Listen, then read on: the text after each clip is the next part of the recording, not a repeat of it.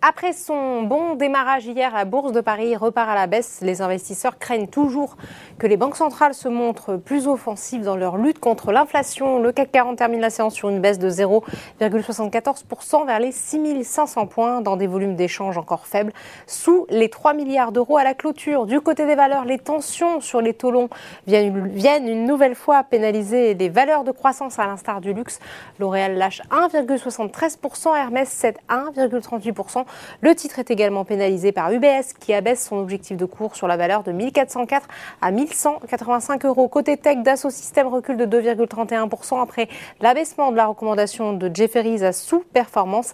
La banque américaine explique douter de la capacité de l'éditeur de logiciels à tenir ses objectifs dans le cloud sans recourir à des opérations de croissance externe. A contrario, Saint-Gobain, le spécialiste des matériaux de construction, est toujours porté par ses perspectives de résultats. Le titre avance de 1,81% meilleure performance du jour. Sur le SBF 120 maintenant, ce sont les parapétrolières qui sont le plus recherchées. CGG gagne par exemple 7,45% porté par le pétrole avec un baril de Brent qui s'échange à 120 dollars. À l'inverse, la chute se poursuit pour Maison du Monde, toujours pénalisée par cet avertissement du groupe il y a une dizaine de jours sur l'inflation et ses conséquences sur la consommation des biens discrétionnaires. De son côté, Casino Guichard lâche plus de 4% alors que l'on apprend que le groupe a reçu trois offres d'achat pour Green Yellow, sa filiale spécialisée dans la production d'énergie renouvelable outre-Atlantique. On assiste à un changement de tendance après un démarrage dans le rouge suite à l'avertissement, là aussi, du géant du retail Target sur ses marges. Les indices de New York